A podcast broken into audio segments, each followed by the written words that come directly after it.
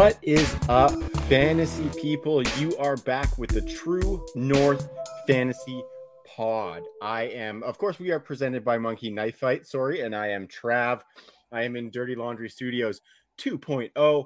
As always, co-hosting and West Coasting with me. Um, the newly minted Fantasy Pros number four most accurate ranker for this past week, week six. Wasn't going to let you skate by without mentioning that, my man. Uh, so big congrats on that. And that would be Tyrell McLaughlin. How are you doing, my man? I am living the dream. Of course, of course. Again, um, big uh, big props to you on that number four ranking this past week. You were the uh, the number one ranked uh, quarterback ranker this week and uh, yeah, so that's that's beautiful. You see that belt behind me. Ty is rocking the quarterback ranking belt for this week, and number four on the on the week. It's uh, it's pretty cool. That's kind of why we do that is to be accurate and track our accuracy against the best. And so you got a nice little shout out from Fantasy Pros on that, and your name was up there with uh, some of the goats. So that was really cool to see. Uh, if anybody wants to check out your rankings, Ty, um, they're up every week at TrueNorthFFB.com, um, and all of the all of the crew's content can be found on the site and the socials. We can be found on Twitter at TrueNorthFFB. It's the same on Instagram and True North Fantasy Football on Facebook. Um, got the gear on the site as well. Just want to always give that a plug. Make sure that uh, if anyone wants to get swagged out like we are, go to uh, go to the website and check out the shop, and you can get some of that wicked gear powered by Viridian Global. And lastly, just make sure you subscribe to this channel. This is uh, we are the TNFF network on YouTube. We have four shows per week. Our show is directly followed up by the Sons of DFS, and then the point after on uh, on Fridays. And then we, of course, have the Gold Jacket Boys on Tuesday nights, getting everybody prepped there as well. So we're just doing a lot of good work there. We really like when we see people leaving comments, leaving likes. Um, and we just like seeing that audience grow. So make sure you get over there and subscribe to that channel, set the alerts for those notifications, um, and then load us up to every audio platform that you have as well, because we are on there as well. Yeah, and make sure everybody is signed up for fantasypoints.com. Obviously, the best bang for your buck out there, in my opinion. The 21 True North 10 promo code will get you an additional uh 10% off of that subscription. Mm-hmm. and you know it's just the best advice from the best analysts in the business. And you can uh harness all the buffet of knowledge and analysis on top of just a litany of stats tools and other content and goodies. Dfs fans know that the slate is fully broken down there by multiple people in very uh very great detail. And you get projected ownerships everything you need to know for dfs going into each week uh, I kind of swear by their odds board as well. It's everything mm-hmm. betting done by Tom Brolley, game picks, trends, all that good stuff, player props, which uh, I think are actually done by the legendary John Hansen. But it's also mm-hmm. just the best way to support us as well. So go over to fantasypoints.com, 21 True North 10, all caps, and uh, you won't regret it. Yeah, man, it's uh, it's an amazing crew over there. Uh, we've loved having them on the podcast. They're big supporters of us. They've been, done nothing but support our show, um, and uh, that's thanks to all the boys and Ben over at Fantasy Points. Um, so tonight, Ty, we are going to pitter patter. Lots to talk about. It's week seven. It's the midseason push. Uh, everybody's kind of figuring out whether their rosters are contenders or pretenders. Uh, I know I'm evaluating a lot of stuff in a lot of my leagues, especially the dynasty leagues, to see where we're going. Um, but tonight we're going to kind of get everybody ready for week seven and on. So there's a lot of situations that have been changing, and that's kind of something that if uh, if you've listened to our podcast loyalty loyally, you'll know that we like to take uh, changing situations for players, for teams, what have you, and we like to break those down and dissect them and see what they mean. And uh, this show is uh, is no different. Essentially, we're going to go through a bunch of players and talk about whether they are for real or whether we should uh, not not buy into the hype so much coming down the stretch here, Ty. And I'm going to kick it off with a group of wide receivers, if you don't mind, my friend. Uh, and the first and, one, uh, yeah, go ahead. Oh no, I was just going to say I, I totally agree with your point, and I like uh, kind of picking apart these situations, I think one of the the main components of fantasy football is staying ahead of the market and sifting out the trends and making sure you land on the right side of that situation uh, or the final outcome. You want to get ahead of it and try and predict it as best you can. Absolutely. Yeah. And so, um, you know, this might be a good time to go put some trade feelers out there, um, kind of restock for that run. And hopefully this episode can help you out with that. Um, the first guy I'm going to start with, Ty, is to me probably one of the biggest steals of the draft so far. Um, this is a guy that you could get in a lot of cases in the double digits of your drafts, and he's currently the PPR wide receiver four on the season at this point, and that would be Mikey Dubs, Mike Williams over in Los Angeles with the Chargers. Uh, and he's definitely turned a corner with Justin, the Herb Kid Herbert, coming in and kind of taking over that offense.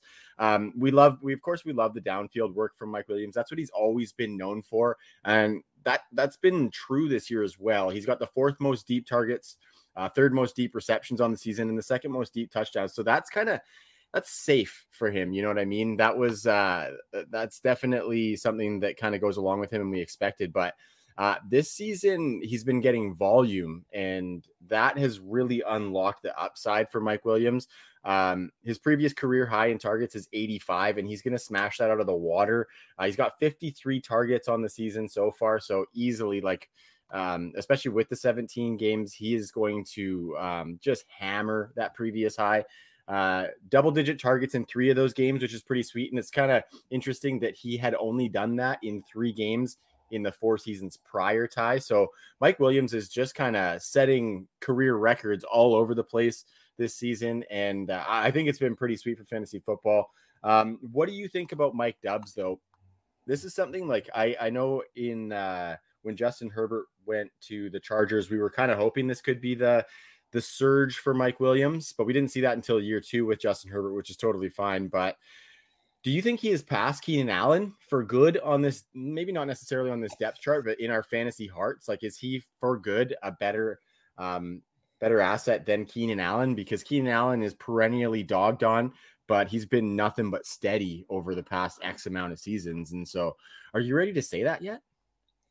Yeah, it's interesting. I think uh, maybe you could put them in the same tier right now. It might almost be a coin flip at this stage of their careers. Both are yeah. kind of borderline wide receiver ones to me, like high end wide receiver twos, I guess, in the same tier. But there's definitely a floor versus ceiling debate to be Ooh, had yes. between the two. And, you know, we've seen the ceiling play out for Mike Williams so far. He's the wide receiver four, like you said, through six weeks. And Keenan Allen, on the other hand, is the wide receiver 25 in PPR. Mm-hmm. Uh, but there's still more volume headed Keenan Allen's way for the time being. Like Mike Williams has just done much more with his volume and he's seeing much more valuable targets, I would argue, too. Like Keenan Allen still leads the team in targets and receptions, yeah. but his 10.7 yards per reception just pales in comparison to Mike Williams, who's averaging over uh, over 15 yards per reception. So mm-hmm. he leads the team in receiving, and Mike Williams has scored six of the seven touchdowns by wide receivers for the Chargers this year. And uh, you know, is Mike Williams a top five wide receiver? Is like the argument you're kind of seeing out there. I think top five is pretty bold, uh, and probably ignoring some some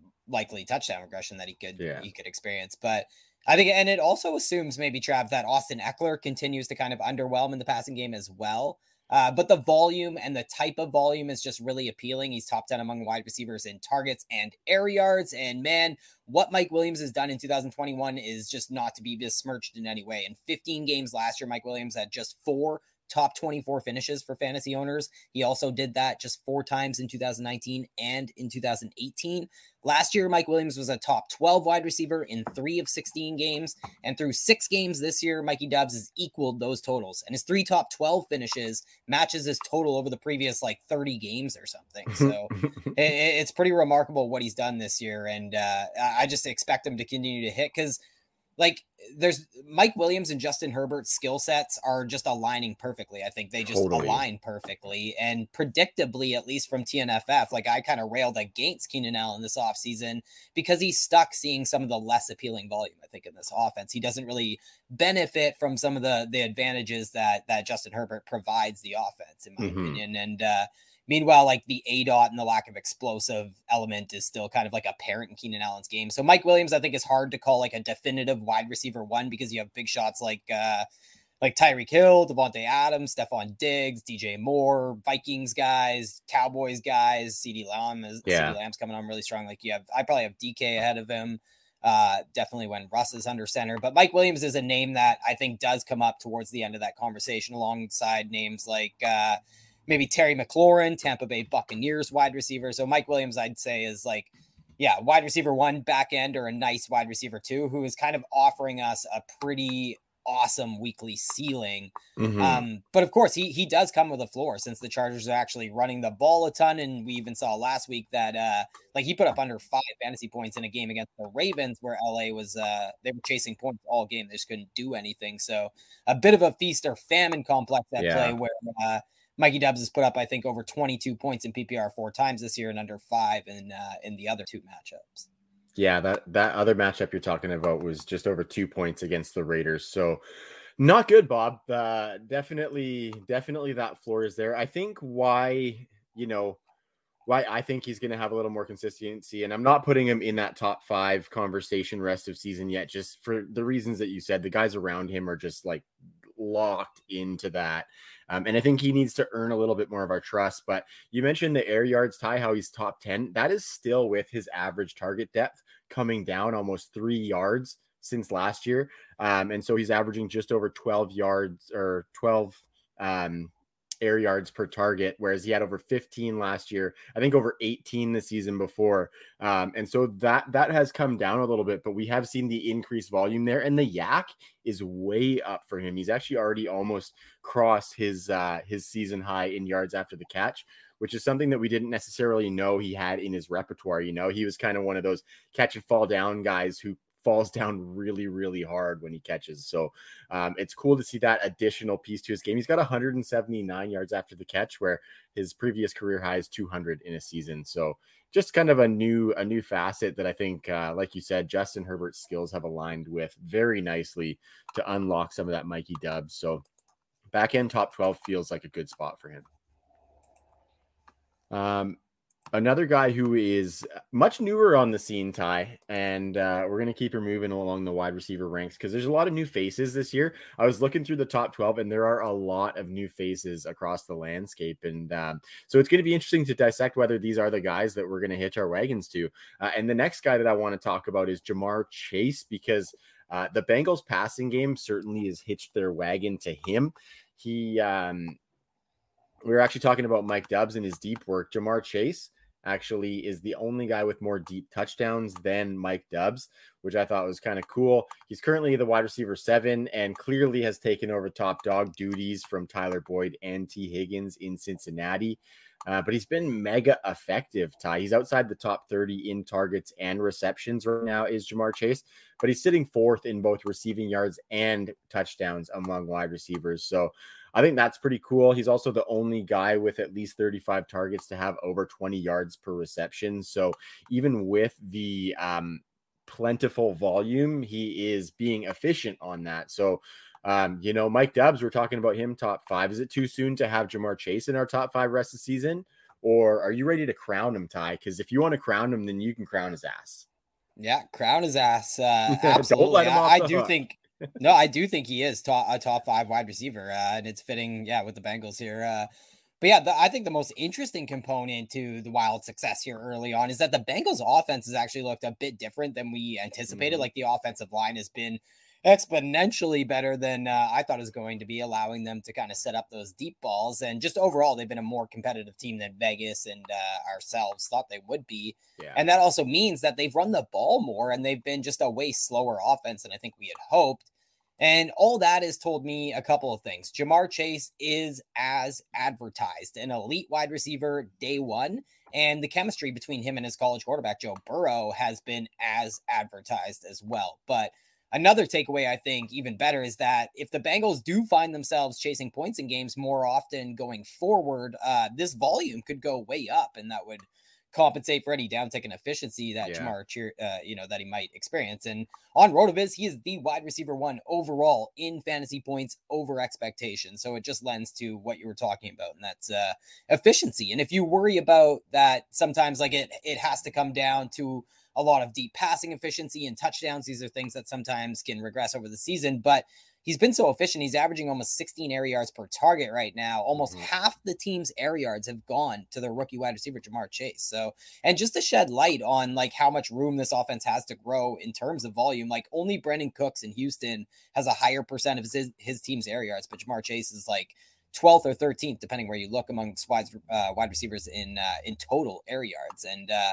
there's kind of a similar thing at work when it comes to the touchdowns. Like Ja'Marr Chase has seen basically zero work in the red zone this season. And part of that is Ja'Marr Chase has three touchdowns of 40 plus yards, a league leading mm-hmm. statistic. But part of that is team driven. Like the Bengals are dead last in red zone trips per game right now. They just haven't found themselves at the goal line as often as a, a lot of other teams. So even though Chase is scoring at will, from deep, he has just three end zone targets according to PFF. 34 players have more, but those three end zone targets account for 50% of the Bengals' total end zone targets. So basically, Ja'Marr Chase has seen half of the Bengals' air yards, half of the team's end zone targets. Meanwhile, Burrow is ranking like 25th in intended air yards, and Bengals are dead last in red zone trips. So I think we should be even buying high on Ja'Marr Chase. He's done yeah. what he's done off the back of sheer talent, I think. And there's a range of outcomes where the situation becomes awesome for a wide receiver. So I think he's a top five wide receiver going forward for sure. And I, I, I think he has like wide receiver one overall potential, maybe if there wasn't yeah. such beautiful names at the top like Tyreek Hill and Davante. Totally, like totally. And I think you know he's next season is going to be one of those names, and uh, I think it's been really cool. I, I mean, for me, I didn't really expect him to wrestle this 24% target share away from Tyler Boyd and Tee Higgins, uh, but he's done so, and so good on him for that. Um, it's uh, it's going to be interesting because this is one of those passing games that we've said that we want pieces of big time. And it's crazy that it's operating more off of efficiency than it is off of volume, like it did last year, and like we expected it to. Um, and I think it's interesting that you mentioned about the the end zone stuff because I think like if we see more more red zone trips, I think we're going to get a lot more Tee Higgins and a lot more Joe Mixon coming into play. So I think some of these big touchdowns from Ja'Marr Chase are just something that's going to be a staple of his game, and that's kind of kind of helps him from being capped by those other guys, if that makes sense. You know what I mean? Because with more red zone trips, I think Tee Higgins is really going to make himself known. And that's something that I was kind of hoping for for him this season. But of course, he hasn't necessarily been healthy. Uh, but I think Ja'Marr Chase has just been, you know, everything, like you said, as advertised and, uh, and a good uh, top five overall pick by those those pesky and, uh, bungles and Kyle in the chat asked if he's a round one pick next year. I think uh, debatable in redraft and season long uh, and best yeah. ball, but I think in dynasty leagues, there's no doubt about it. It'll be a first round pick next year. I think so too. Yeah, I think for season long, he's going to be one of those guys who's right on the cusp where people who are saying like draft him top 10 are just trying to get that, you know, a little bit contrarian kind of top 10, kind of call that additional breakout. But um, for Dynasty, he's locked in, and I haven't updated my rankings with him yet, but I think he probably would be a top 12 asset for me in, in Dynasty. This guy would not be that for me and was not that for me coming in, Ty. Um, but I'm curious to hear your thoughts, and that's Deebo Samuel. Currently, he is the wide receiver eight on a per game basis. Remember, they just had their bye, so they're coming off their bye. Uh, on a per game basis, Deebo is the wide receiver three. Um, and of course, like I said, I haven't been a huge um, fan of the upside that I thought he presented previously, but he has uh, he has proven me wrong, and you cannot deny the work for Deebo so far. He has eight or more targets in every single game, uh, which I thought was very hard to fathom with the expected volume that I saw the offense having, as well as George Kittle and Brandon Aiyuk potentially having. Um, but Deebo just continues to operate in that heavy target fashion for the Niners. Um, Obviously, he's a yards after the catch machine. We knew he was going to be that. A lot of people say he's like a running back at the wide receiver position, but they've actually added some air yards into his role this season, Ty, which is something that has been a pleasant surprise for the people who have him in their lineups. And he's just kind of, he's just been unlocked by Kyle Shanahan. I think some injuries are a little bit of a factor there, uh, but you can't really deny what's been happening. But is Deebo actually a top 10 option for you the rest of the way? Is he actually that, or do you think, uh, you know, do you think the quarterback position matters? Do you think Brandon Aiyuk's going to have something to say about that? Um, what's your take on on Deebo Samuel going forward? Yeah, I mean, uh, and just a really quick note, I saw Coach Craig mention Mike Williams' injury prone label kind of was brought up in the chat there, and we have Deebo Samuel here. So, two of the revelations at the wide receiver position this year definitely came with heavy injury prone tag, so to speak. So, uh, that's always baked into these prices, and they're always, uh, it's kind of a good rule of thumb to target those players, in fact. Mm-hmm. So is Deebo Samuel wide receiver one or top 10 wide receiver? I think I have him ranked as such this week in uh, the Sunday night football showdown against the Colts, who are actually a top 10 matchup for wide receivers in fantasy this year. Um, it's also looking like it will be Jimmy Garoppolo playing quarterback yes. for the 49ers coming off of their bye week, as you mentioned. And I think Jimmy G and the bye week both bode well for Deebo this week. Um, Deebo actually scores, by the way, 33% more fantasy points with Jimmy G at quarterback compared to the other quarterbacks since the beginning of 2020. And in the short term, with George Kittle sidelined, I think it's hard not to consider him a wide receiver one. I think I would want names like DJ Moore, uh, even Mike Williams over Deebo, just because of the nature of the offenses that those guys play in. Uh, and if we look at what is and isn't sustainable for Deebo, like his catch rate is down, but that is in large part to what you mentioned that increase in his average depth of target. In 2020, he mm-hmm. had a, a seriously fantastic A dot for a wide receiver. His targets traveled on average just 2.2 yards through the air last season, which is just incredible. His A dot's up to like 8.2 now. So yeah. that's incredible, especially when he's sustained his incredible after the catch metrics, right? And uh, but but that average depth of target is still low. I mean, he barely cracks the top 40 in wide receiver air yards right now, barely, but he's fifth in receiving yards, right? And it is all about what Deebo can do with the ball in his hands. Like it's borderline record setting stuff. I think he's yeah. uh averaging a jaw dropping 9.7 yards after the catch per reception in his career. like he gets almost 10 yards after he catches the ball all by himself every time. So it's just insane. Um, and again, in the short term, there's no reason to think that this monopoly on the volume in the San Francisco 49ers passing game won't continue. Like Deebo is yeah. seeing almost one third of the team's targets coming out of their bye week. It's uh it's how Deebo, who we kind of like you mentioned, considered more of a foreplay in fantasy, uh, has been able to yield such a high ceiling this year. Like we saw in weeks one and four against the Lions and Seahawks, respectively. He put up like 33 plus PPR point games. So Incredible. So yeah, wide receiver one right now, but there could be a sell window that emerges when Kittle uh, is set to return, and we need to keep like a quarterback carousel in mind in San Francisco as well. Maybe the running game gets going more as well. So mm-hmm. uh, as much as we love Shanahan and how he's using Deebo, and as much as he's benefiting from play action, and that will continue. Uh, it's just hard to bank on YAC at that level, and uh, even from a guy who's proved it on a crazy scale, and he plays in a scheme that provides a lot of YAC for wide receivers. Yeah. So I don't know. I, I, think there's a good argument to make that you could sell him or hold him. But uh, yeah, maybe for a CeeDee Lamb or a DJ Moore or DK Metcalf or something, possibly I'd trade uh, Deebo for like a running back, right? Because uh, you might be wide receiver rich if you're looking to trade Deebo.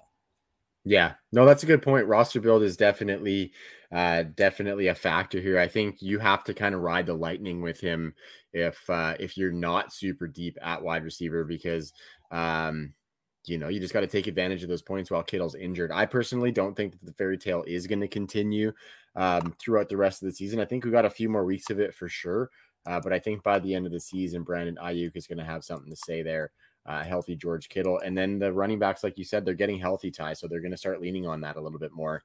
Um, and Elijah Mitchell still looking pretty damn good in that offense. So, um, like I said, ride the lightning a little bit with Deebo sell him for top 12 prices if you can but if you need him to score points for your team as you come towards these uh these bye weeks then definitely slot him in. I don't quite have him as a top 12 wide receiver this week ty. I think i've got him in like the 16 range um, but he's right in there which is more than we expected coming in the season. So um, you're just kind of banking with deebo samuel at this point the other thing I saw is that uh, the Colts have allowed almost every touchdown on defense right. this year through the air. I think Warren Sharp tweeted that out, so that was uh, that kind of made me move Deebo up even a little bit more because I do think he's uh, arguably the top target in the in end zone targets when it comes to the 49ers right now. Yeah, that's a good point as well. That's a good point. A little bit uh, passing in the red zone, and I think uh, Jimmy G and his accuracy plays well into that as well. So um, he will be getting back healthy and looks like he will be manning the ship. Um, so to go from Deebo, who's pretty early in his career, to somebody who's considered a bit of an old man among the wide receiver landscape, Ty, he's I know pretty rude because he's younger than you and I are. That's for sure. Um, so what does that make us? Am I right, bud? um, and that's Adam Thielen of the Minnesota Vikings. He's currently the wide receiver 12. Um, I think we know he gets overshadowed from time to time by his top five counterpart in Justin Jefferson. Um, I think we've seen in spurts a little bit less condensation from this offense, Ty, and that's not like the liquid kind of condensation that's more like the condensation of targets into a low amount of players. Um, I don't know why I made a condensation joke there. yeah, oh, bye bye Irv Smith is what you're saying. Yeah. Yeah, KJ exactly. Osborne well, was a I mean. thing, and then isn't a thing, KJ is a thing. And has shown it in spurts this season, but uh, Adam Thielen keeps on producing. I, I, was looking, and he doesn't blow any particular metrics like out of the water necessarily, uh, but he just does everything well. And I think the offense in Minnesota is the perfect storm for him to produce in that manner. Uh, four touchdowns on the season. Um, he's looking like a machine. Kyle in the chat says, "I need to condense my jokes." Thank you very much, sir. Thank you. That's a good, uh, good radio tip for, uh, for condensing those jokes there. Um, but yeah, Adam Thielen, Ty, do you think he belongs? He doesn't play in week seven. The Minnesota Vikings have a buy, so this could be a good buy opportunity for Adam Thielen, actually, if somebody needs. Like, would you would you sell Deebo Samuel straight across for Adam Thielen? Who are you going with there? No, I'd probably take Deebo in that in that trade. But the the thing is, Deebo might be somebody who people are trying to buy high on, maybe. And Adam mm-hmm. Thielen is somebody who's just you know always undervalued. I would say like he's scoring as a wide receiver one right now. I don't think mm-hmm. he is a wide receiver one. Thielen's kind of a wide receiver two, including on his own team, right behind Justin Jefferson, especially in between the 20s. But kind of our apprehension or whatever might be due to Minnesota's uh, offensive philosophy, right? But and maybe if we're not buying him, it's because of the disbelief or contempt we have in some of the stuff we're seeing in Minnesota early on. Like the Vikings have uh, they've been one of the fastest teams in all of football when it comes to like plays per game. They're one of the pass heaviest offenses in football, even in neutral game scripts. Yeah, like we did not expect it, but even in neutral game scripts, uh, mm-hmm. uh, the Vikings are just throwing the ball a lot more than we anticipated. And you know, Dalvin Cook's been injured here and there, so that might factor in. But uh, the one thing we have been able to hang our hat on with Adam Thielen is the touchdowns, right? And I think there's a note to be made about how efficient Kirk Cousins and Adam Thielen have been, and the Vikings as a team at converting red zone trips into touchdowns going back to the beginning of last season. Like, how sustainable is that? Ask Aaron Rodgers or Ryan Tannehill, right? But for Adam Thielen, an interesting and appetizing thing happens when the Vikings get in close. Cousins just keys in on him, and Kirk is he's hooked on a Thielen when they get in close. The closer to scoring they get. And I think it was on Pro Football Reference that Adam Thielen and Justin Jefferson both had like over one quarter of the team's targets inside the red zone, but inside their opponent's 10 yard line, Thielen had 50% of the team's market share. So the touchdowns aren't really fluky for Thielen. Is he behind Justin Jefferson in my rankings rest of the season? Yes, but he has that spiked week potential because of that touchdown upside. And uh, I just think he's always undervalued. You don't have to pay very high prices for Thielen uh, considering what he's given you in production. Yeah, it's been a it's just been weird seeing like the pace of play in Minnesota, seeing how pass heavy they've been in the red zone efficiency. Um, so there's lots of stuff, uh, lots of room for for some of that stuff to to come back to earth. But I think a lot of that is is just baked into his price. Um, like I, I, always think of it like this: like Adam Thielen and Mike Evans. There's not a lot of separation between those two guys, in my opinion, yeah. when it comes to points per game. Uh, or even somebody like Tyler Lockett, who could come with a lot more down weeks than Adam Thielen.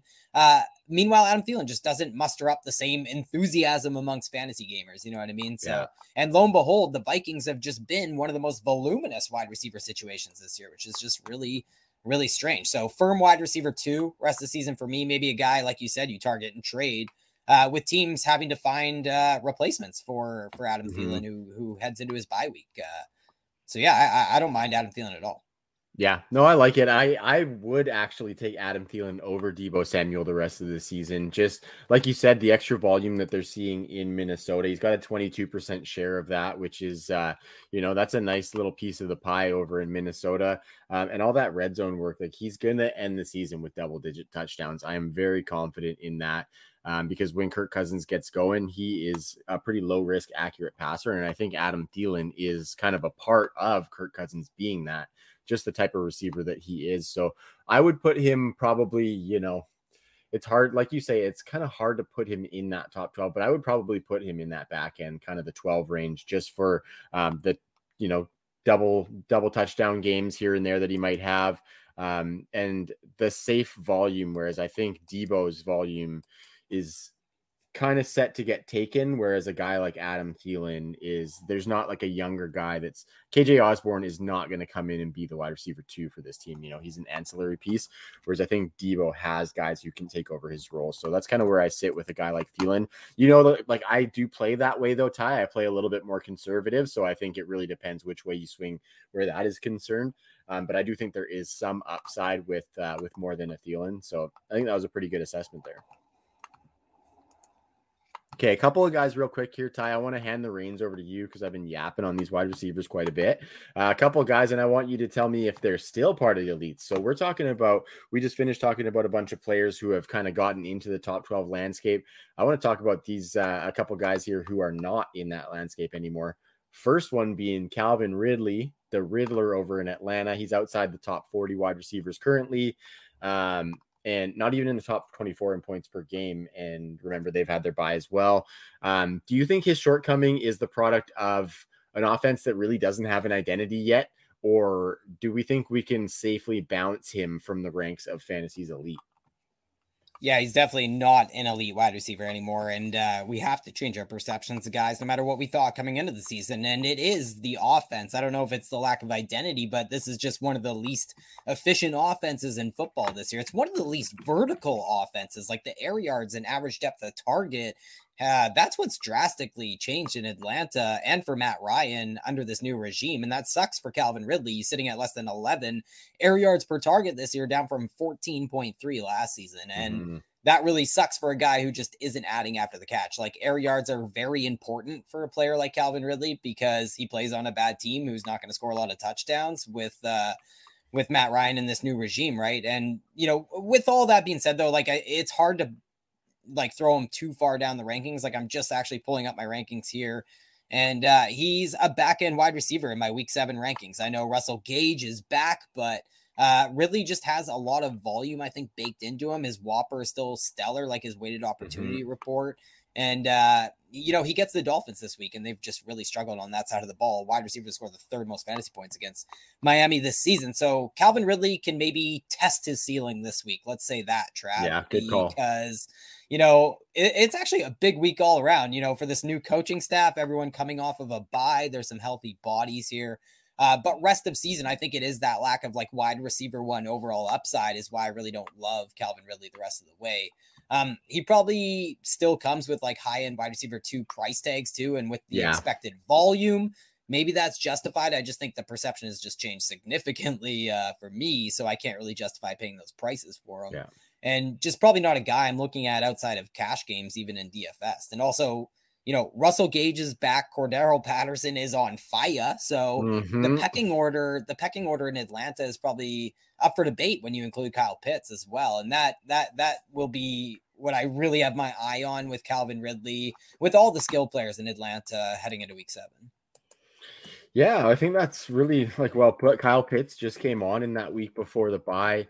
Um, like I think I would probably pay wide receiver like you know upper wide receiver two prices for Calvin Ridley because you know me, I've been a believer in Calvin Ridley. Um, I think not having Julio there as kind of an umbrella for him, taking that coverage has been pretty brutal on him. Um, not that I don't think he can overcome that because I do think he probably will and have a good standing for us by the end of the season. But it's been rough going for for those who have Ridley. I have him as you know the wide receiver two, wide receiver one on a bunch of teams, and uh, there's some struggles happening out there. It's been uh, it's been tough. Um, another guy outside outside of the top 60 this guy is both uh, obviously haven't had their bye so on points per game and season long total this one's a little bit more heartstrings for all of us though i think ty and that would be aj Brown from the Tennessee Titans has not had a good season. This offense has been in a little bit of disarray, losing Arthur Smith. Um, it's uh, it's been tough for AJB. This past week against Buffalo was the first time on the season that he'd even cleared 50 receiving yards. Still only has the one touchdown, which has kind of been a calling card for him. Um, so I'm going to say, like, forget top 12 rest of the season for AJ Brown. Do we even see any kind of bounce back coming for AJB? Um, or is it just kind of a sunk ship for 2021? No, I think he's a top 24 wide receiver. Uh, okay. Definitely, he's been like even worse than Calvin Ridley for fantasy owners. Yeah. That's for sure. I think he has zero top 12 finishes this year, just one top 24 finish in five games played. But, you know, you mentioned that game against Buffalo. I thought it was really impressive. It was his best game, scoring over 15 points in PPR against Buffalo has been really hard to do this season for wide mm-hmm. receivers. They were extremely tough heading into that game. So that was a positive sign. And then, then uh, like this week, they're facing off against the Chiefs, who've been fine against wide receivers. They've bled points to backs. Hello, Derrick Henry. Uh, also given up a ton of fantasy points to tight ends this season. But the Titans will need to throw the ball in this matchup against the Chiefs. And it's one of the highest game totals we've seen all season. Uh, it's sitting at 57 and a half right now. So the Titans will need to score points in the second half at home against the Chiefs. And AJ Brown could uh, easily have a blow up game this week. But it probably it probably is a chance to get you know get out on him if you can like in your home leagues like i'd probably be selling him because the efficiency has been borderline historic in tennessee over the last couple of years not just aj brown but in tennessee and we've already seen a lot of that stuff come back to earth like i'm looking at Tannehill averaging about a full completed air yard less per attempt this season compared to 2019 and 2020. Touchdown rate was over 7% in the 26 starts since he took the reins in Tennessee. 3% yeah. this year. That's what his touchdown rate's sitting at. So that's led to AJ Brown just flat out busting heading into week six. And Julio Jones is obviously around as well. So yeah, it, you know, the the run game this whole time is still just uh the well-oiled machine it's been. So no problems there. Why why go to the passing game if you don't yeah. have to? And uh but yeah, I just think eh, this is going to be probably a really good sell opportunity because we could see a spiked week for the passing game because of the matchup with Kansas City. Yeah, totally. I think that's uh, really well put. I would definitely be looking to sell coming off the the big week there. Um, if you look at the rest of his schedule after Kansas City, Indy, um, it's really up and down. So I think we are going to see a lot of boomer bust. Indy is there, uh, but then you got the Rams and the Saints. Then you got the Texans, Patriots, and then Jags and Steelers looks nice with uh, Niners and uh, the Dolphins to round it out. So you know, a kind of up and down strength of schedule coming for AJ Brown.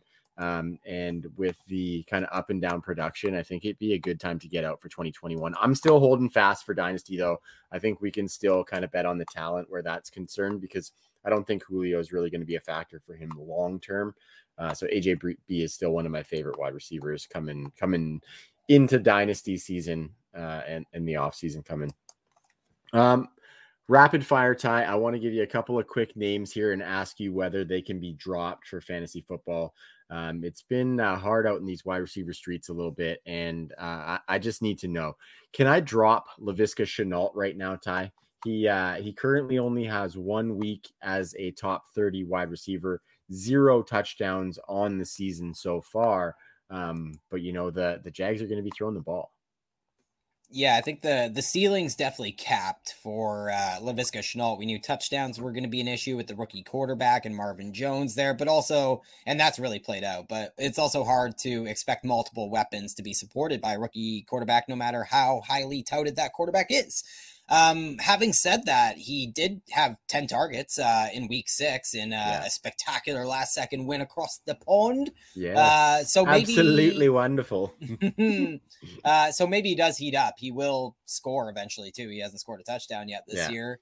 Um, but yeah, I think he's like the ceiling is the concern, which makes him a tough guy to go and seek out as your wide receiver three or a guy to target or whatever, a flex play. Um, so I think you can drop Shenault, especially in favor of somebody like Tim Patrick. Maybe if Rondale Moore gets dropped or Sean Bateman, possibly some somebody like that. I think uh, I might go in a direction like that on a better offense.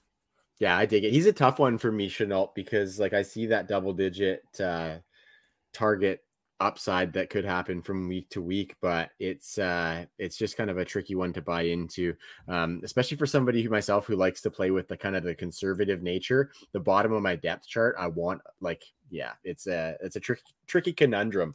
Um, so don't be afraid to risk it for the biscuit on that guy who might get less targets than Laviska, but will give you much more upside with those spike weeks because that's what you want to churn through the bottom of your roster.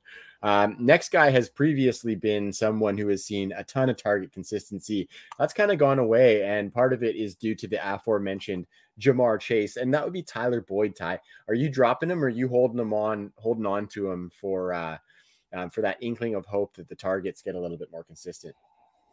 Not, I think he's droppable as well. Like in games against Chicago and Jacksonville, Boyd saw a combined 20 targets, just under 200 yards. In the other four games, four targets, six targets, five targets, three targets, 36 yards or less in all four of those games. And that's why I touched on a lot of like the red zone woes in Cincy, their ability to score more from deep. The mm-hmm. uh, offensive line is pass protecting and, uh, you know, Joe Mixon in the run game being heavily involved. Yeah. And then the play volume is pretty low in Cincinnati as well. So really everything is working against Tyler Boyd. Uh, and so he just isn't that needed, uh, unfortunately. So if you feel like that's the case on your fantasy team as well, I imagine it would be to make room for some bye week fillers, likely at other positions like dropping Tyler Boyd probably means you're you're deep or you're really strong at wide receiver. So I think he's droppable as we head into into week seven where where there is a lot of byes. Yeah, no, I think that was really uh, really good there. Um, I another tough guy to drop to for sure. Um, we got a big return coming, Ty, in New Orleans with the Saints. Michael Thomas is not ready to come back this week, um, but we're looking like we will see him the following week there. Um, and I want to know, like Marquez Callaway, is he somebody that you would keep on your roster uh, just in case they start to air it out with Jameis with, with MT back, or are you uh, are you safe cutting bait on Marquez Callaway?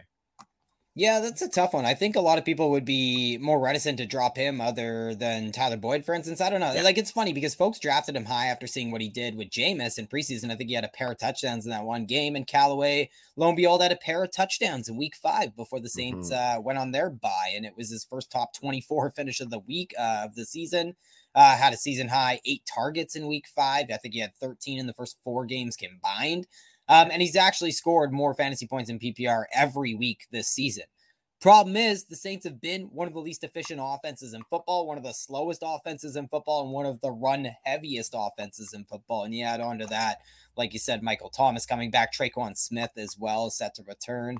Uh, and Callaway is always going to be like a very boom or bust option and relatively one dimensional. Uh, just in the way he's being used. And, you know, mm-hmm. we hoped that wouldn't be the case heading into the season. Uh, we also thought Jameis would be attacking defenses a little bit differently, but a lot has changed. And I think Callaway belongs probably on benches or on waiver wires. And by the way, I say this with some fear. Like my hesitance is that they have Seattle, Tampa Bay, Atlanta, and Tennessee is the next four opponents for the Saints. And those are four juicy as fuck matchups for wide receivers in fantasy.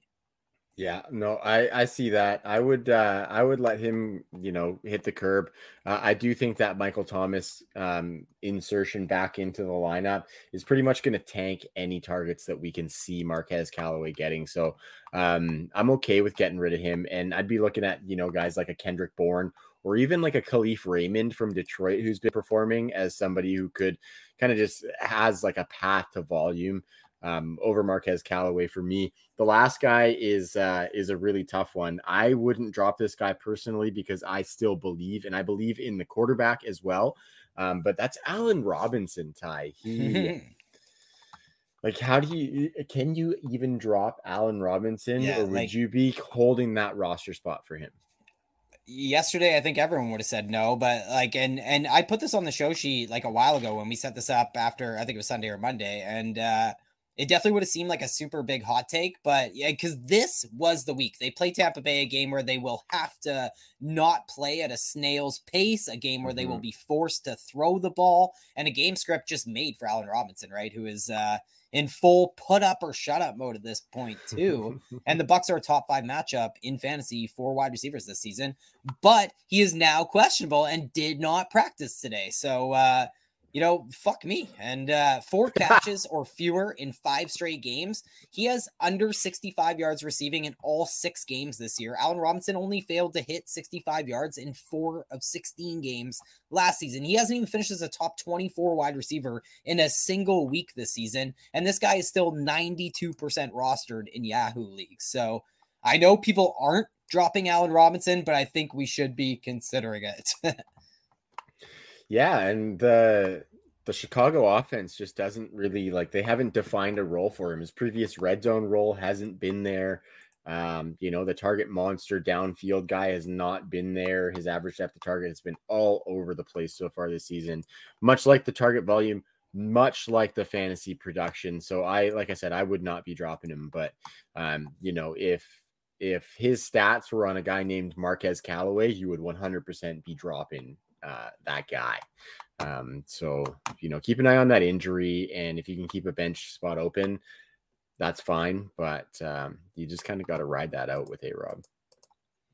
So we never want to use bench spots on backup quarterbacks, right? So I want to hit some of these quarterbacks. We've hit on quarterbacks like Jalen Hurts. We talked a little Sam Darnold and Danny Dimes, but I want to zoom through some of these hard to decipher yeah. signal callers for fantasy gamers here. So, mm-hmm. Trav, I got a tough one right off the bat here. I want you to rank these guys for the rest of the season. Sam Darnold, Danny Jones, Derek Carr, Carson Wentz. Wow. I think I got to go. I think I'm sticking with Sam Darnold just because of the Carolina offense and the weapons that are around him. I think he's my top ranked guy. And, um, you know, that newfound Konami success that we've seen from him, right?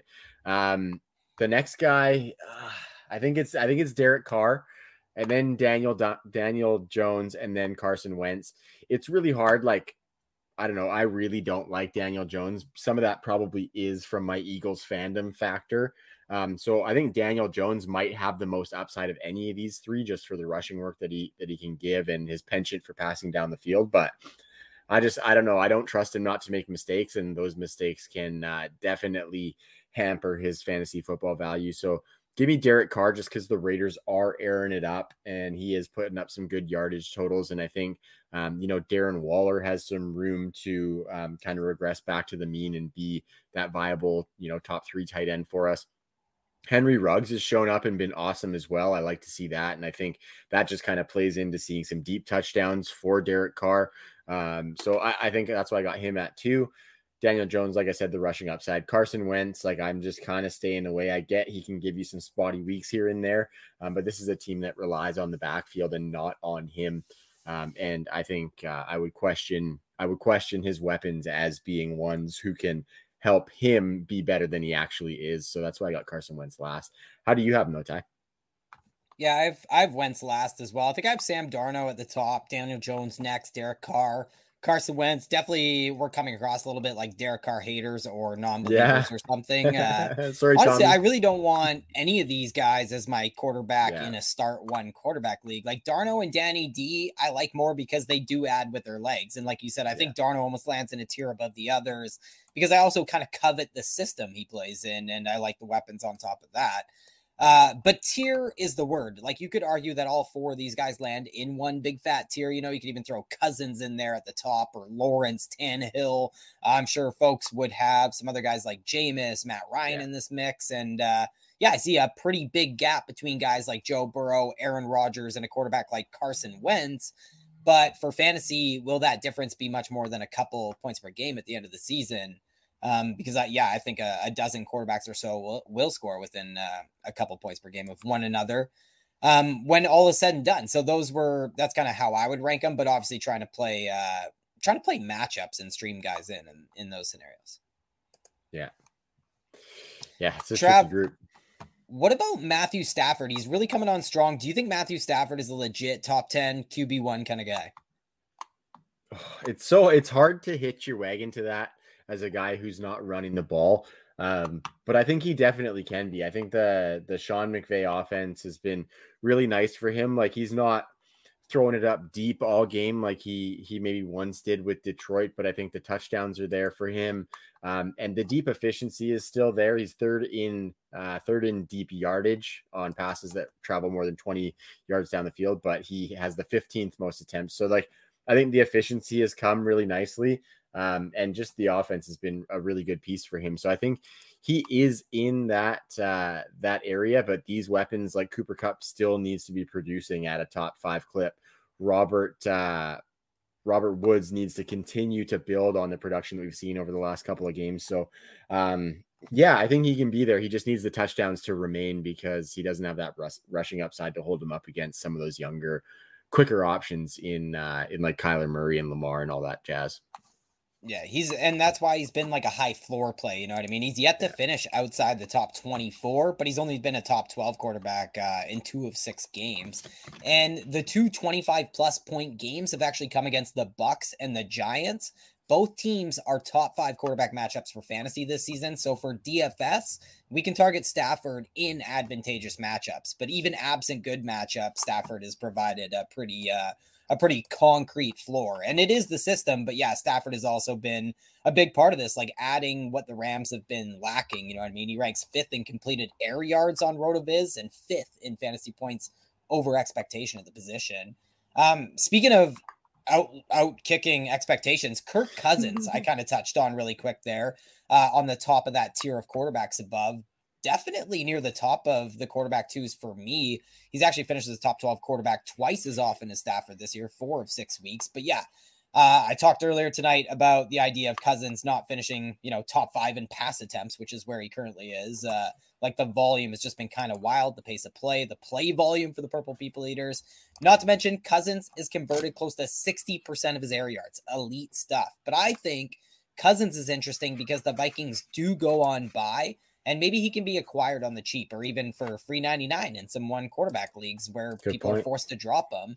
So yeah, and there's some there's some high point total games coming up for the Vikings as well. So do you think Cousins is a quarterback who's worth going out and paying for, wasting your waiver wire uh, claim on him, paying some FAAB, or do you think he is kind of in that tier going forward where you you can stream guys? Like I think I think he ends up being that, but I don't think I would be um giving up the gusto to go and do that necessarily. I think we can get kind of replacement level production for our teams if we hit right. I just think like Kirk Cousins is probably for the most part weekly going to give us what we're hoping to hit on, you know what I mean? Or at least a safer version of that. Whereas with some of these other options, sure, Daniel Jones could give you 30, but he could give you those six. Whereas Kirk Cousins is going to be safely in that 18 to 25 range just because of all that stuff that you alluded to. Like he's top 10 in attempts, um, he's top 10 in touchdowns. He is uh, top 10 in yardage. So he's definitely just putting up the numbers. And uh, he's not the sexy name that you're going to tie your team to. Um, and I'm not saying go out and sell the farm necessarily for him, but if you can get him for uh, those good prices or free 99, then definitely scoop him up. And I have a lot of teams where I'm slotting him in.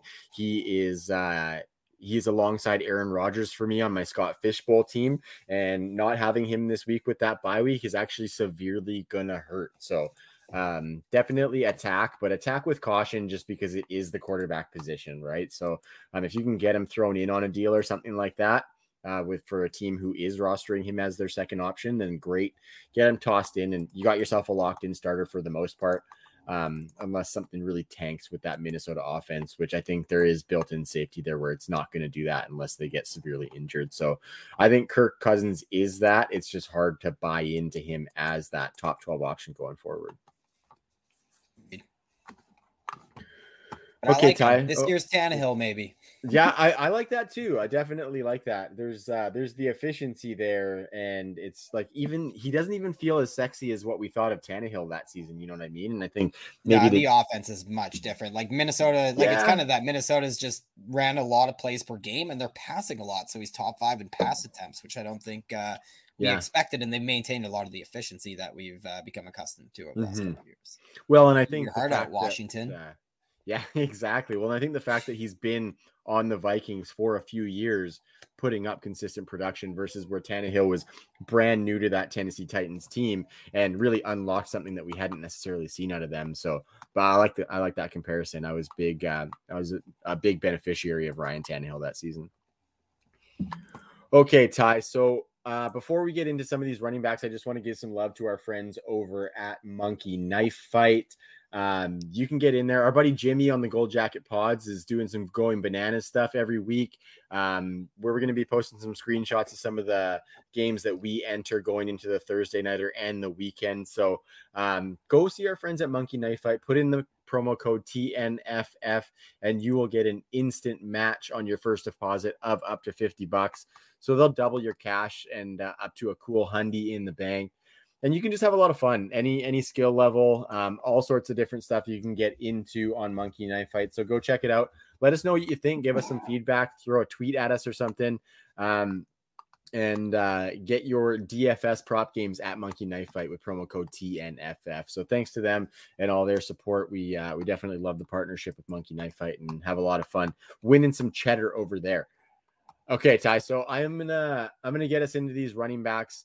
Um, we've got some guys, uh, a couple of guys who um, obviously I was pretty high on coming into this season.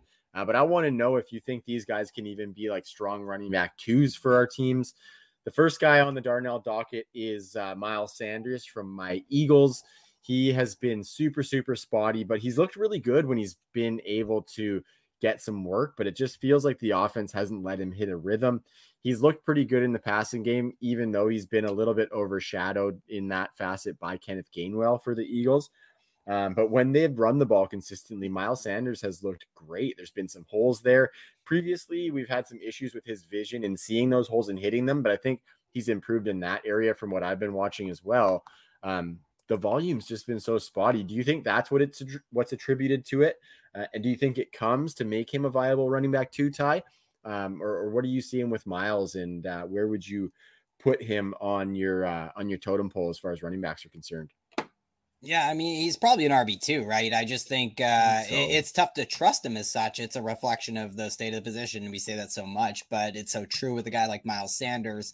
Um, I don't think volume's necessarily the issue. It's definitely like a lot of things that's happening with the offense. You know what I mean? And we talked during the offseason a lot about how Miles Sanders could have a hard time paying off his ADP due to a lack of involvement in the passing game, like volume wise, in what was probably going to be a very run heavy team uh, with a really low win total with just a ton of RPO action. But so far, like some of that has come to bear, but also it's just been some weird stuff happening in Philly. Like they've been one of the past heaviest offenses in football, which I just didn't expect. Or uh, you know, nobody really expects that in such a heavy RPO system, being such a pass heavy team. Um, but they've also somehow, you know, managed to be one of the slowest offenses in football. Mm-hmm. It's really contrasting philosophies here going on. And uh, some of their best success is trippy too in the passing game. It's coming off of RPOs. Like the Eagles are number one in RPO pass attempts and passing yards right now. Um, but you rarely see, you know, passes go to the running back position in that situation, right? Same with play action. So, you know, for me, give me guys like James Robinson, give me Darrell Henderson oh, yeah. easily. Yeah. Like I think I'm team Josh Jacobs in 2021 over Miles Sanders, the age old debate. Um, so still in RB2 given the state of the position, but you know, it's no like it's five straight games now where Miles Sanders has failed to score as a running back too.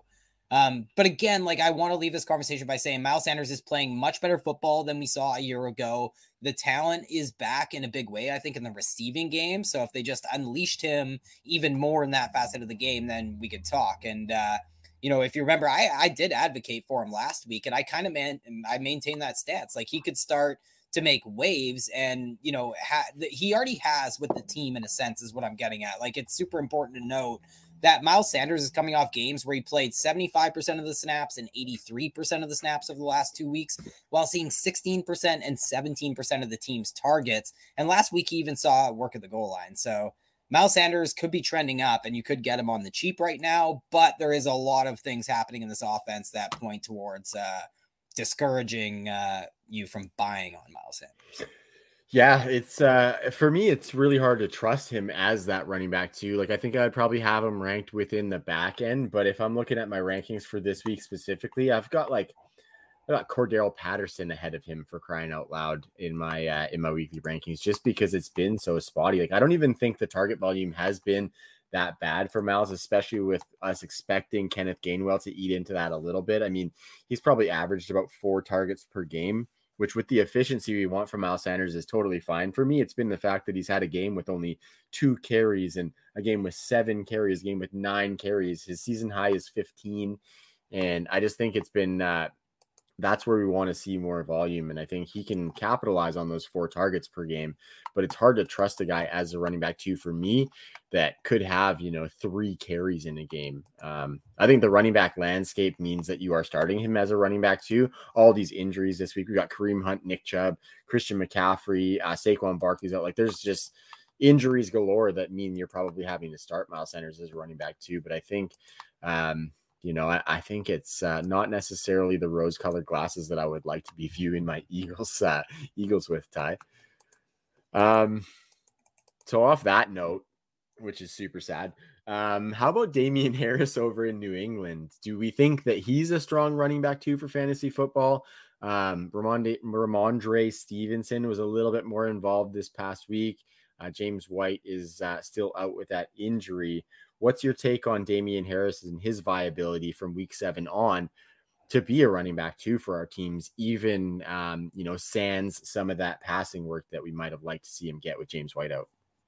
Yeah. Um, is he an RB two? Sure. Rest of the season. Like he is he is what he is. You know what I mean? Like he's still yet to score over 20 fantasy points in a game during his career, but he's coming off a career high day against Dallas. So good for him. And this week they get the Jets. So I'd straight up entertain Damien Harris as an RB1 in such a juicy matchup this week. But even in a career day last week, he still couldn't get over 50% of the team snaps. So he is game script dependent, and uh, that can come with big down weeks, right? And he still splits work uh, at the goal line with others. So this week, yes, running back two rest of season, yes, but is he a top 20 running back for me rest of the way? I, I just don't think he is. Like it's hard to trust a guy who comes with a lot of down weeks, but has also never scored 20 points in fantasy ever. Mm-hmm. Yeah, for sure. And you know me, like I've previously been in Damien Harris guy, but I think like you know we've we've just kind of seen that his upside's a little bit capped and the offense is going to use multiple guys he's uh i still like him and if he is a run like i think he probably is in that top 24 but like you said is he in that top 20 rest of season probably not for me um and we chase we chase fantasy points from the Patriots backfield like yeah. it, it, almost erroneously throughout the years because there's such defined roles and that's why I point out the snap counts and stuff in New England because the defined roles are still very much there and that makes him game script dependent and as explosive of a running back as I might think Damien Harris is as good as I think he is after contact and everything uh, he really is fighting the situation he isn't even getting the goal line work and this offense isn't a powerhouse by any means with Mac Jones mm-hmm. under center uh, so it's just a really tough sell for Damien Harris, who I will admit that after this week, we could be saying this guy's coming off back to back career high fantasy weeks, and uh, this team will build uh, yet again with Damien mm-hmm. Mm-hmm. Yeah, it definitely could. And uh, it's just uh, a shame that we haven't seen him be able to siphon some of that passing work. Uh, like you said, with this team not necessarily having those defined roles, I thought he was going to be able to take some of that with James White down because I think Damien Harris has some of that in his game. I think he could be a good pass catching back if they gave him some targets. Um, but yeah, it's uh, it's been an interesting shakeout for that New England backfield as they approach new territory with Mac Jones at the helm. Um, couple more here, Ty. Leonard Fournette is he a running back one for you rest the season? He's getting the work. He's the running back 11 in PPR currently for Tampa Bay.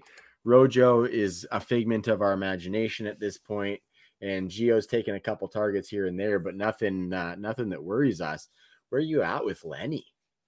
Yeah, he is really heating up. Uh, 16 points in week four, 21 in week five, and over 30 points in PPR against your Eagles last week. But uh, that was his only top 12 performance through six games last week. And in typical Leonard Fournette fashion, he's outside the top 40 in running back fantasy points over expectation. His yards per carry suck. So this is almost all situation and volume, but he does have like both those extremely important elements uh, in his mm-hmm. game right now. Like he's sixth in running back opportunities, seventh in running back targets, sixth in receptions amongst running backs. So there's not much to argue with outside of efficiency right now. I just have a hard time thinking of Fournette.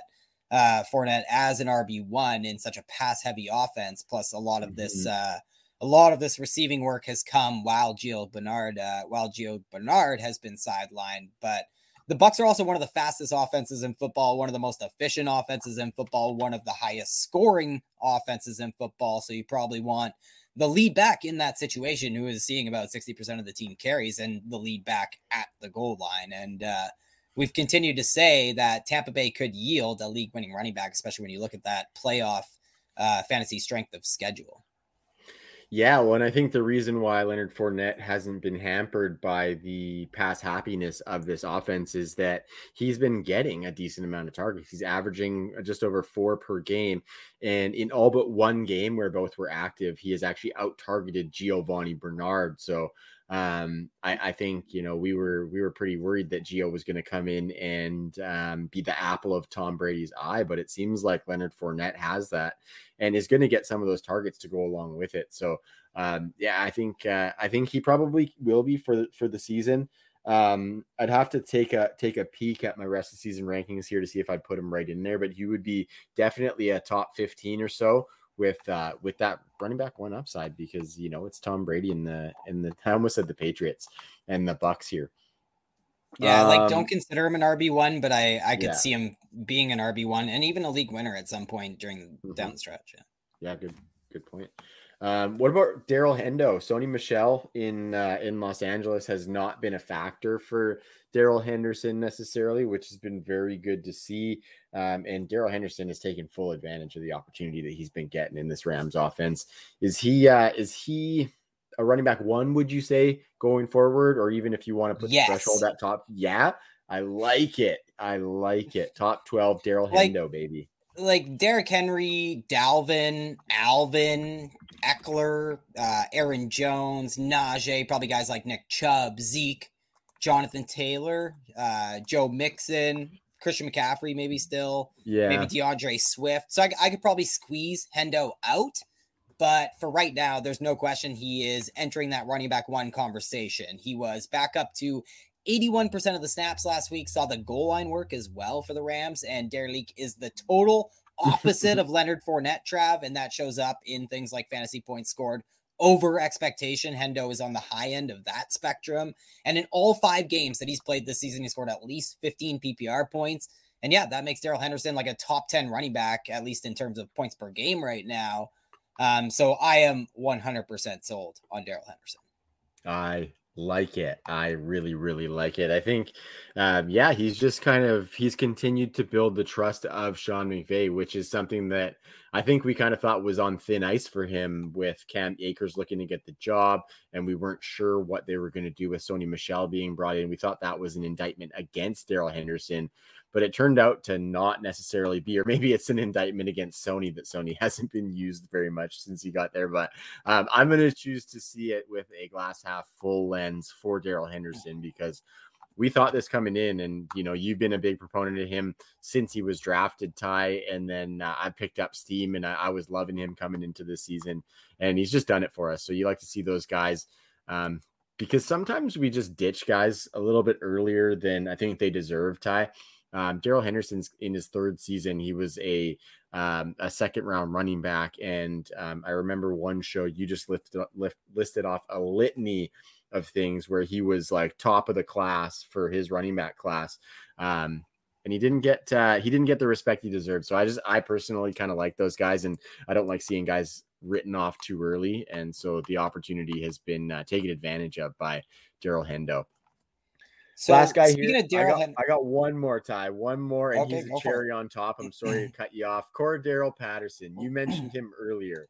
Um, is he even a running back? And at that, is he a? am um, not going to say running back one because I think, uh, like I said, he's just a bit of a cherry on top player. But do you think we can rely on him as a you know a top 24 running back rest of the season?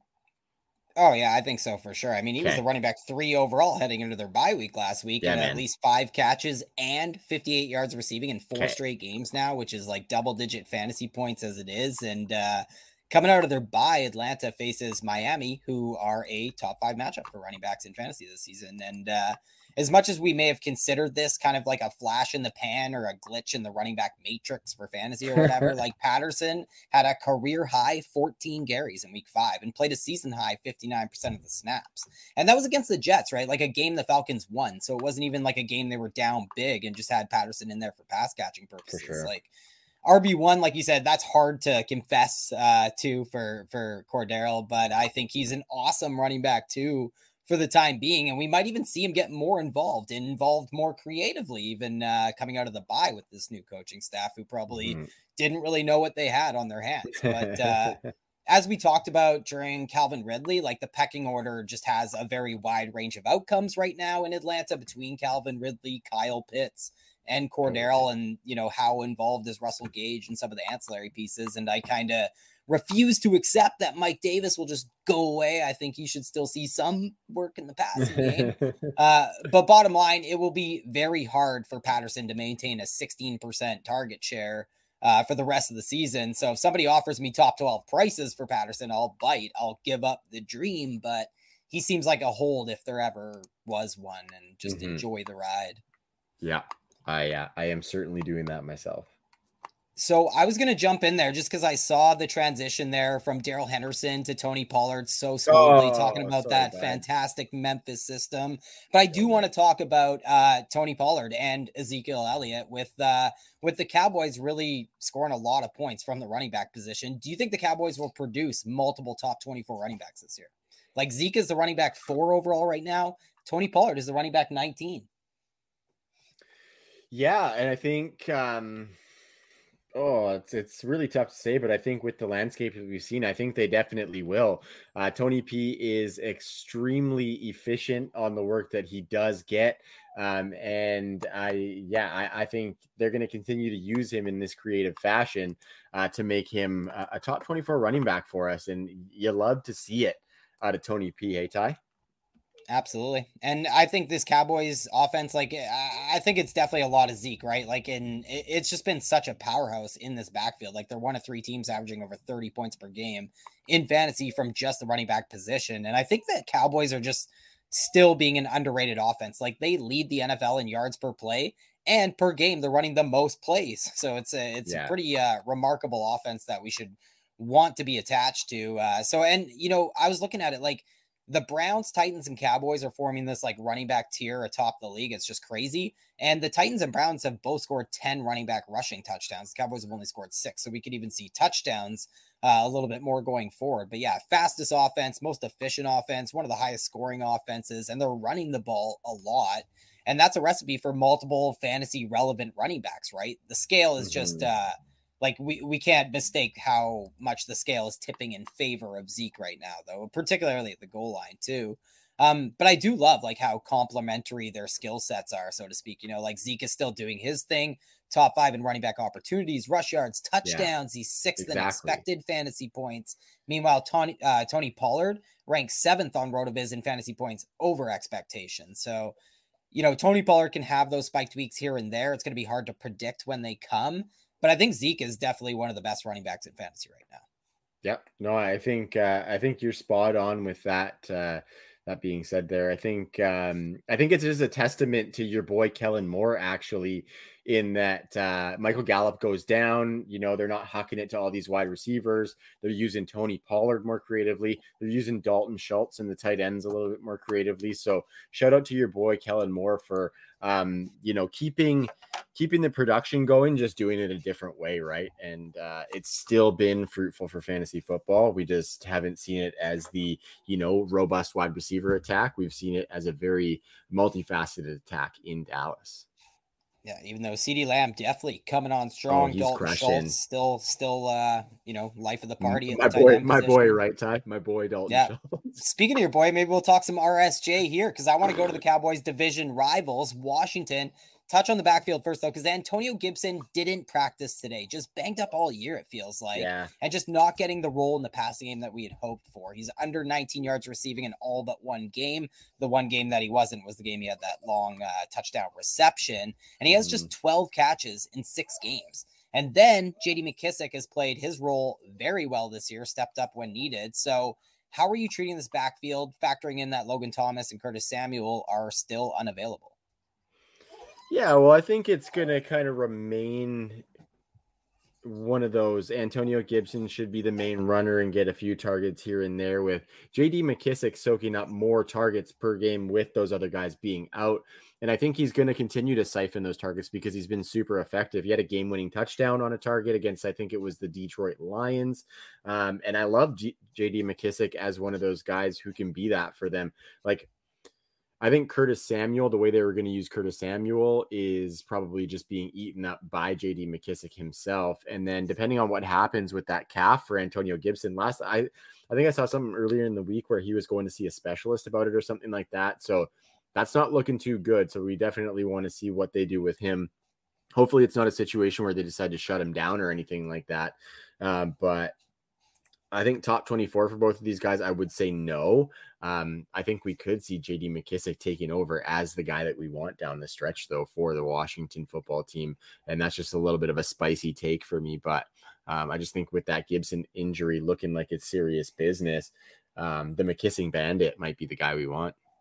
Yeah, especially yeah, in a game fucking RSJ. they're yeah, no kidding. Yeah, RSJ is lighted up, playing a ton, running a ton of routes. He's he's bona fide right now. Well, uh, well, Thomas is out. Uh, well, Logan Thomas is out, and JD McKissic, like against Green Bay, especially, there. This is a really good matchup as well. I'm going to have him ranked really high, probably higher than Antonio Gibson, factoring in that he he could be limited in this one. Mm-hmm. Um, and not too far down is the next backfield I want to touch on. That's Cleveland, who are you know going into uh, Thursday nighter against Denver, uh, really banged up. So, oh. what are you doing with D'Ernest Johnson? Are you rolling him out there? Are you rolling out any other uh, Cleveland running back? And before I forget, Jaret Patterson, make sure you're picking up Jaret Patterson in Washington.